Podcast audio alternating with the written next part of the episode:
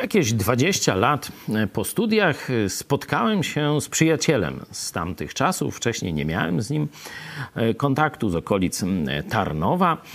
E, no i tak od słowa do słowa rozmawiamy. On już tam po studiach się ożenił, ale ja nie znałem jego żony. No i tam pytam, jak ci się układa z żoną, z dziećmi. No ale tam mówi, no z żoną, no wiesz, to już tyle lat. No to tak wieczorem, jak się spotkamy, to jedyna nasza rozmowa to jest pytanie: jest chleb na jutro? Inaczej mówiąc, czy ktoś kupił chleb, czy ty kupiłeś, czy ja? No, czy na śniadanie jest chleb, i do tego się sprowadza ich komunikacja. Nie?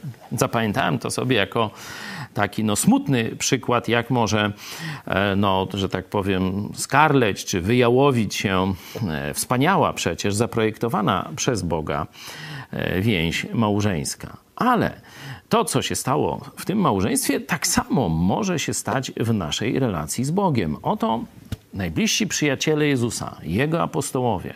Kiedy Jezus do nich mówi, to jest 16 rozdział Ewangelii e, Mateusza, też więcej na ten temat e, w takim cyklu, który jest w poniedziałek i wtorek o 20.30, e, narodowe czytanie Biblii. Jezus chce im przekazać ważną naukę o tym, by wystrzegali się kwasu faryzeuszów, czyli obłudy. Czyli chce podnieść ich poziom duchowy, chce prowadzić ich do dojrzałości, ma im coś ważnego do powiedzenia. A czym oni zaprzątają swój umysł? O czym oni myślą jednocześnie? Siódmy werset szesnastego rozdziału. Oni zaś rozprawiali między sobą i mówili: Chleba nie wzięliśmy.